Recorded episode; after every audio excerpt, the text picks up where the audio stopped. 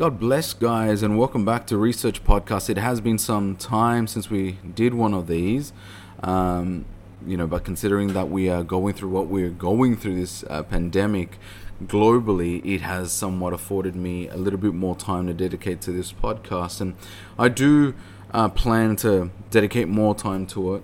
Um, now that this world has kind of it's changed, at least my world has changed somewhat. Um, rethinking uh, you know my work uh, load that I have. But nevertheless, that's neither here or there. I'm, I digress. Um, the purpose of this podcast is essentially kind of speaking to what we're going through um, as a as a as a as a humanity, I guess, as human beings in this world that has been greatly affected by this pandemic. Uh, last time I, I got to speak or last time I got to preach was at, at our online services through our church. And we were reflecting upon essentially um, considering the fact that we've all been hit hard by this pandemic, um, that many have, I guess, struggled. Uh, they've it's raised anxiety, stress, and and um, all, all these fears. And so my my question that I had for the church essentially was in in whom have you placed your hope? In whom have you placed your hope? Because it was just pretty much a call to remind you that the hope that we have should remain firmly on God and nothing else. Um, and if we aren't, or if we are experiencing these anxieties, which are natural, but if, if it's happening into a, well, to a very concerning rate, then there there has to be uh, a time for you to reflect upon well, in what have I placed my hope. If that foundation on which uh, you felt secure was not God, then naturally you are going to be experiencing anxiety and fear and and um, the sense of of loneliness and abandonment and, and and what have you. That those things happen. Those things happen when when uh, God isn't your number one, let's say. And so that's what I reflected on last time. And just kind of spinning off from that, I, I've been spending some time in the Old Testament um, uh, uh, books, you know, in the Old Testament uh, prophets in particular, um, the 12 prophets, the, the minor prophets. Um, and, and that's not because of the pandemic, it's just the way that uh, my my Bible reading has my Bible reading plan has kind of folded, unfolded, um, and so anyways, I digress again. I, the point is that because of that, like because of where I'm at, I've been reading. I've just been reading a lot of the Old Testament, um, and you find a lot of these things um, in terms of you know like plagues and stuff like that, and a lot of people are are taking it to mean something that it, really it, it isn't saying those things. Um, it's it's not speaking directly to our our our context. It definitely has a, um, a purpose when it was written, and most of these have been fulfilled in in in, in the Lord. So but what I want to do reflect upon is something that is common to all of us and something that does speak to, to us all, whether we're living in the Old Testament times or in this pandemic, this unusual enigma of a time that we're all experiencing as, um, as, as all of us in the world. So I want to turn to um, Obadiah um, chapter 1, and we're going to be reading verses 3 to 4. I think this has something uh, of a reminder to us in terms of a call to reflect upon our lives, uh, a call to reflect upon the idols that we may have uh, placed in our in our lives, you know, that, that have crept into our hearts. So Obadiah chapter one verse three. If you're if you have your Bibles, please read along with me. The, the Word of God says this The pride of your heart has deceived you, you who live in the clefts of the rock, in your lofty dwelling who say in your heart, Who will bring me down to the ground? Though you soar aloft like the eagle, though your nest is set among the stars, from there I will bring you down, declares the Lord. And thus we conclude the reading of the Word of God. But it does say something interesting here to me. When I was reading this portion, it stood out, you know, um, quite uh, impactful, I guess, for lack of words. It says there that pride was the deceiver, at least as I understood it. Pride is the deceiver or, or, or the one who has deceived us. But how does pride, I wondered, how does pride speak deceit? Or maybe more importantly, what does pride say? You know, what what was it even pride that spoke or or was it the heart? Because it kind of seems as though it may have been the heart that spoke deceitfully. And if it was that, then then what sort of influence does pride have over the heart to speak deceitfully to us? Now these are some of the questions that I kind of wondered when I was, you know, reading this portion and wrestling with this portion. Because when I think about about pride, I think of it in a sense of maybe you do as well in, in, in a similar sense to kind of rest where you rest on something right? When you're you're like you're, you're boastful on it. You know you're just like you bank it all on this one thing. You know you, you think it's set. It's a it's a guarantee. It's it's done right? As an example i guess to kind of feel you where where i'm kind of coming from at least um, from um, you know what i'm thinking what i'm considering. You know when i think about parents or when i consider their pride that they generally uh, elude or, or express in their child when they uh, show confidence in their academic studies.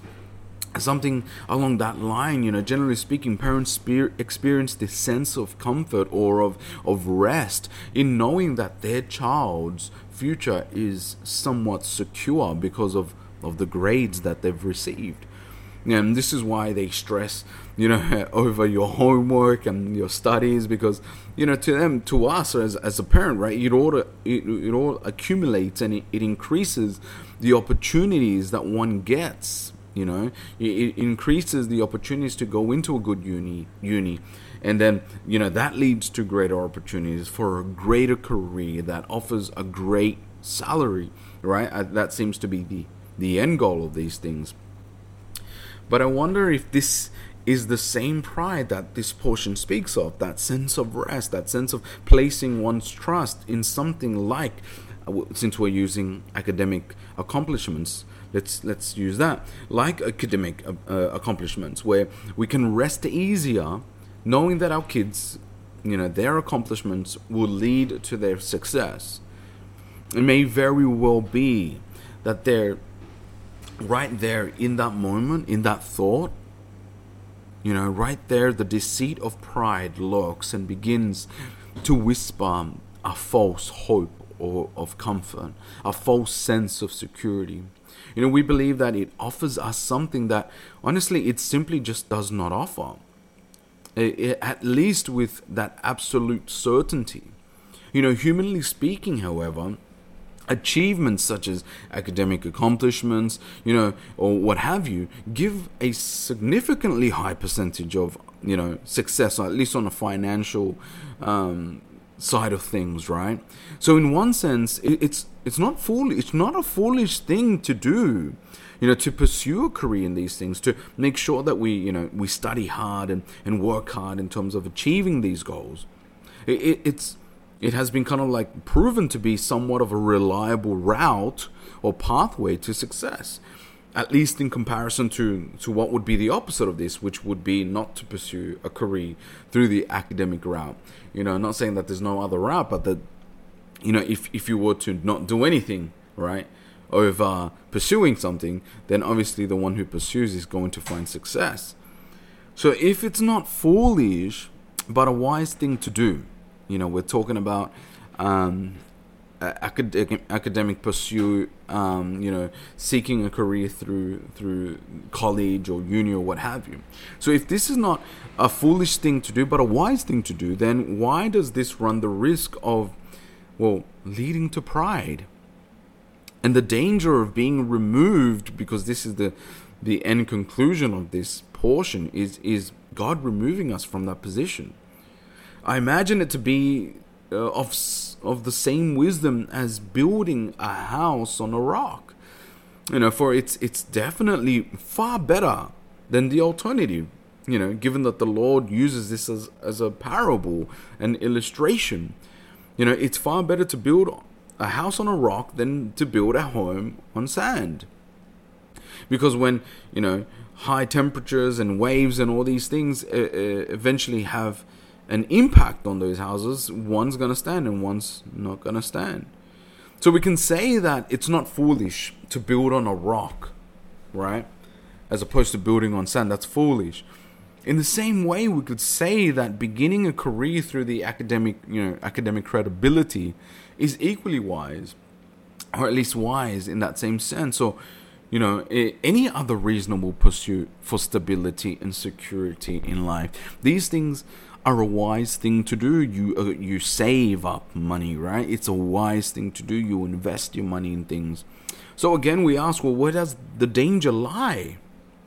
If this is wise to do, you know, to, to set your your career path on, on the academics, or, or to invest your money wisely, or to accumulate or save up your money, or to to devote yourself or work hard to whatever it is, whatever it is, I'm, I'm, uh, I guess the point that I'm trying to make here is that sense of stability, you know, in, in life, whether it be work through the academics, it's always having some sort of income.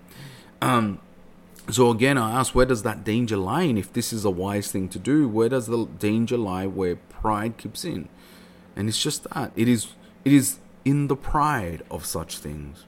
It's when we have that pride where, where and I, I, Guess I've been interchanging, interchangeable. I use the word pride interchangeably.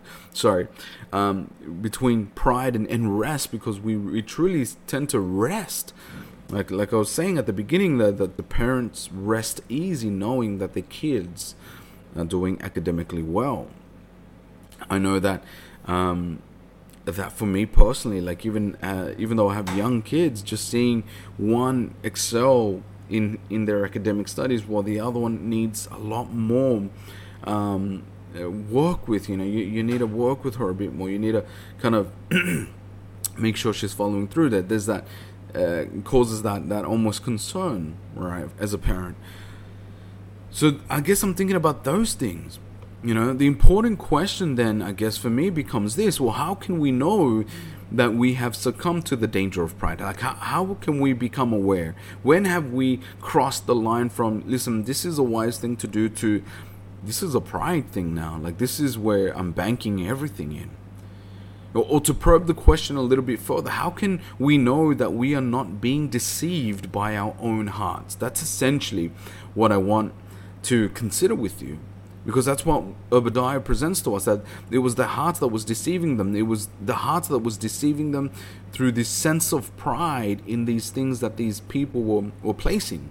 You know, it seems to me that deceit comes when we take a secure thing like let's say a house on a rock a career in whatever or you know uh, whatever it is take it whatever it is you know whatever it may be an investment property a, a whatever taking a, a secure thing like that and then turning that into the means of security and peace. What happens in our hearts and mind's eye is that we kind of begin to see them differently from what they actually are to something that we make them out to be, which isn't what they are designed to be. You know, um, that's not what they're for.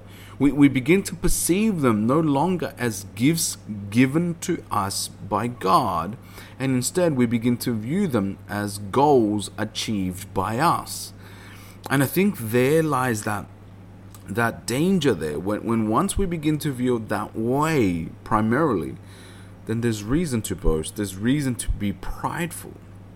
What our hearts are beginning to do is essentially turning away from God as the giver and in turn, we begin to view ourselves as the one who accomplishes, who reaches these things. What happens to our hearts is that we begin to buy the idea that there lies that subtle change um, that goes unnoticed, that, that we become the cause um, and means to achieving more in life. You know, that we become, we buy into that idea that we are the reason for this, that we are the reasons, um, you know, for what we get. And so we begin to achieve more in life and, and reach further and accumulate more and more and more. And there, like I said, lies that subtle change that goes unnoticed and undetected by the heart, where we have effectively removed God in such a subtle way from the throne of our hearts, where we have removed him as the sovereign provider of our lives, and in his place, in his place, we place ourselves, you know, we dethrone him, we remove him as the sovereign provider of our lives, and we place essentially ourselves. And this becomes pride of the heart and idolatry before our God. So, if one of the ways I suggest pride can easily creep into our hearts is when we solely depend upon these means for our sense of security and peace and peace of mind and what have you, I would like to offer another way that we might be able to kind of self examine ourselves to see if we have fallen into this pit because honestly it's so important for us to see that like if i'm resting entirely upon my financial uh, stability then that has become my idol. You know when i'm resting easily because i have money in the bank account or i'm resting easy because i have a, a, a career or i guess to speak into our times now it, it, i'm rest easy because i'm i have an income you know. I'm living in australia where uh, a large portion of, of us have lost their jobs.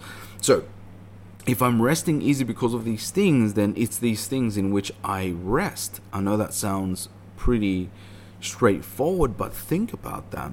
It should be God in which we should be resting. But, anyways, again, I digress. I, I hope that I make that, that point clear.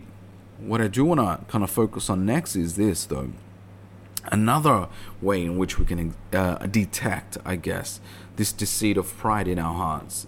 And to do that, we need to kind of look at the context of the actual book that we we've been reading from, the portion that we read from, to have some form of context of this book.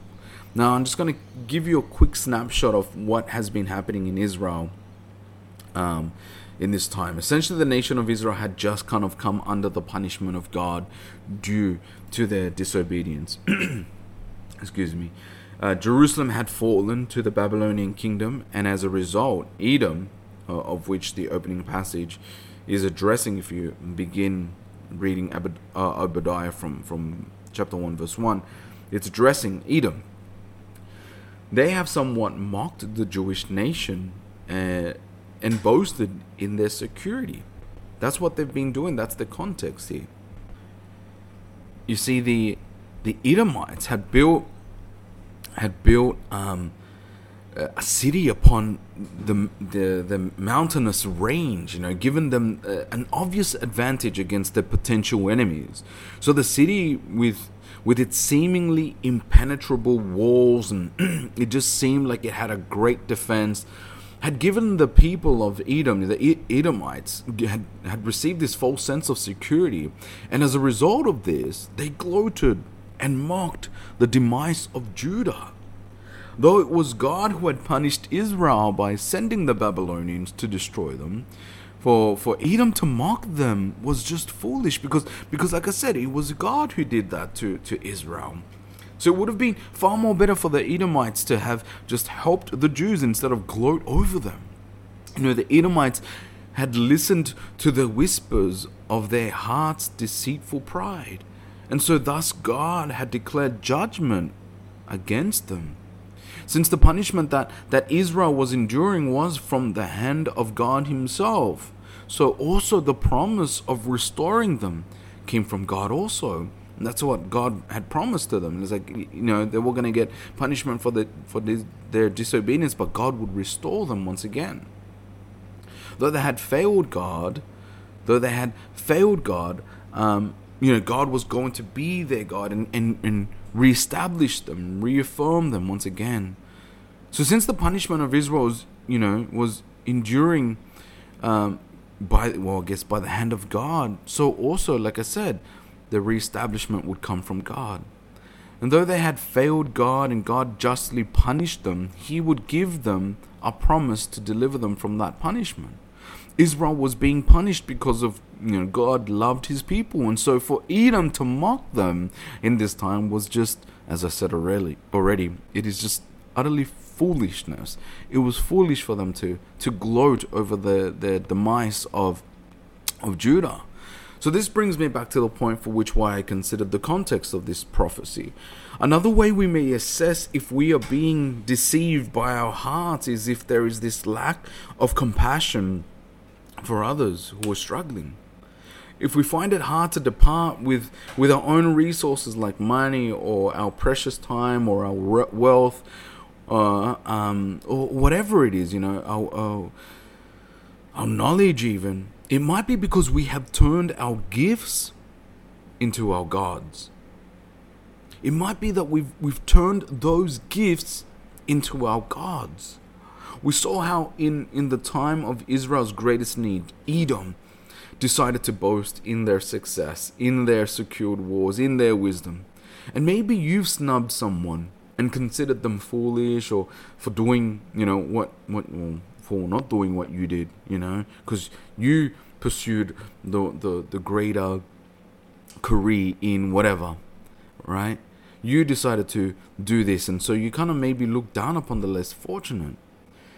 You know, you know, you see this lie that we are so used to believing, so used to, that we are the masters of our own destinies. When we begin to see that that where we have been placed uh, we, we begin to see it as though we've placed ourselves in that position, I think we, we're in danger of, of being deceived, uh, or lied to, I should say, deceived by our, our pride, deceived by our hearts.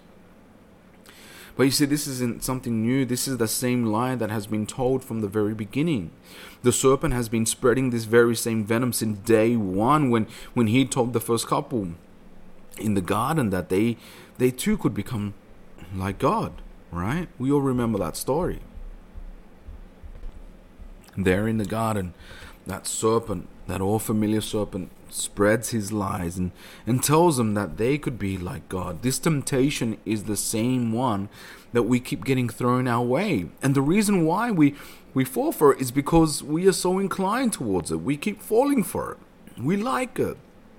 We either make ourselves gods and masters of our own lives and destinies, or we create gods that we can manipulate and use for our own advantage, which, by the way, leads back to the real God of all things, that being us. and so, so thus it it it says at, at this point that the warning kind of comes into the story. The warning is simple and straightforward and much needed, I think, for all of us to be aware of this, this danger. The warning is simple and straightforward to all who are trusting in their own sense of security, to those who are comfortable in their homes, you know, built on that stone mountain, to those who have slept well because of a career or money or investments. It is from there that God says, I will bring you down. It may be a true saying that the higher the higher up you are, the harder the fall will be, and that is true. And if you think you're up there, you're high and mighty, and you boast and you're prideful because of these things, it is from there that God will bring you down. But is this fall necessary?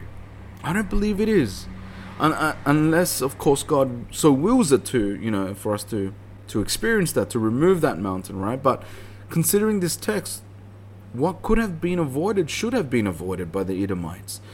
Their issue wasn't um, that they had mocked the Jews primarily, that was kind of like a result of, but rather that the, the main issue was that they that they had placed their trust and hope in their city's security. May we not be so foolish in thinking about our lives, our own lives that way. I would like to offer you some thoughts for consideration in terms of avoiding that, especially now. All right? And the first one will be this: looking at uh, looking at all that we have been given, looking at all that we've accumulated. Could we walk away from that? And this is just a thought. Could you be able to walk away from it all, if that was an option for you? Or does your tranquility depend upon these things? Now, like I said, I'm just I'm, I'm not suggesting that you do this. By the way, like if you could walk away from your house and your job. No, I'm not suggesting that. But if that were to be removed from you if you still have it? Could you still rest easy? But the answer to this question might reveal to you more about how much you actually depend upon these things than upon God. And that is reason to be alarmed. That's just a, a thought, just some an exercise. Would it cause you anxiety to think upon that, that the, the loss of these things? Another, another thought to consider might be this How often do you pray to God in gratitude for what you do have in comparison to your prayers of what you want? That is, if you pray at all, of course. But prayer, however, is such a, a wonderful tool to our advantage because we it, it realigns our minds. If you're praying right, at least, it, it realigns our minds and our hearts to seeing what we have as how they ought to be, how they should be perceived, as gifts and not as things we've attained. So we are grateful for the things that we have. As as little as it may be, or as a lot as it may be, whatever the case, we are reminded that it is a gift. It is given to us. We have not achieved these things, you know, because of our intellect. Yet the, the intellect came from from God, because you're a hardworking. That all those things have come from God. So whatever it is, it, it's come from God. You didn't choose to be born in within your family. You didn't choose to be born in this country. All those things or opportunities given to you. So when you pray, do you pray with thanksgiving for what you have more than praying for what you want? That's another thing to reflect upon. And third, our third and final consideration might be to live selflessly, not selfishly, selflessly. In light of what we're, we're living in today, maybe don't hoard things for yourself. Maybe give it away to someone else who might need it more. You know, a, a heart that can kind of let go so easily is a heart that acknowledges that what he gets, he gets it from God. You know, he can let go of it because it was given to him to begin with. It wasn't him that earned it. So it's easier to let go. Because joy and peace, we are no longer deriving from these external things, but rather from God Himself. And that's the key. Once you, you begin to acknowledge that all that we have we receive from God, we, we begin to derive our joy and our peace from God as well. We rest in God, we rejoice in God, and we find peace in God. And so these other things that are given to us, since they are not the source of our peace and joy, we, we can let go of them far more easier. We can depart from them. Our joy and peace actually comes from the Lord and what He has done. And I will quickly say this because I would like to eventually do a small series on this, but yeah, on the righteousness of God, right? That we are justified by God. Uh, a mini series that I'm working on called the, the, the righteousness shall oh, sorry the righteous shall live by faith. Because honestly, that is the most fundamental. That is the most important thing. Why is this so important for us to say at this point? Because this is all that matters. At the end, it is not about how comfortable I live now, but rather that I enjoy His presence, that I enjoy Him. That's the most important thing. That I enjoy my comforter, not just now, but even into eternity, which is the most important. If that if that is secured for me, then then what I lose here is insignificant in comparison. Because as long as I have eternity with my Lord, then what I lose here on earth means zilch. It means zero. It means nada to me in comparison to what I will attain. So when we practice trusting in the external things, we're placing ourselves in that same path of danger that led to those whispers of pride in the people of Edom, right? Where when we begin to practice that, when we begin to place our trust in these external things, it leads us to that. It, it leaves us open to, to deceit. That pride that deceives us from hearing God's truth. And the truth of God is that He has you. He has you. He's got you. He, he's protecting you, loving you, guiding you. He will not leave you nor abandon you. If he if he gives, he can take away. And if He takes away, He can restore it all to you, just like Job. We do not depend upon our set careers, our bank accounts, our storage of goods, our house on a hill. We do not boast in them, but rather we give thanks for them to the giver of all gifts. And even if He were to take them all away, we still give thanks. So let's learn to let go. Let's learn to pray with thanksgiving. And let's learn to give to others as they need. May God bless you guys. And until next time, I hope this has been somewhat of an encouragement. Um, and just pray for your servant. Pray that God will continue to uh, speak and use me for His glory.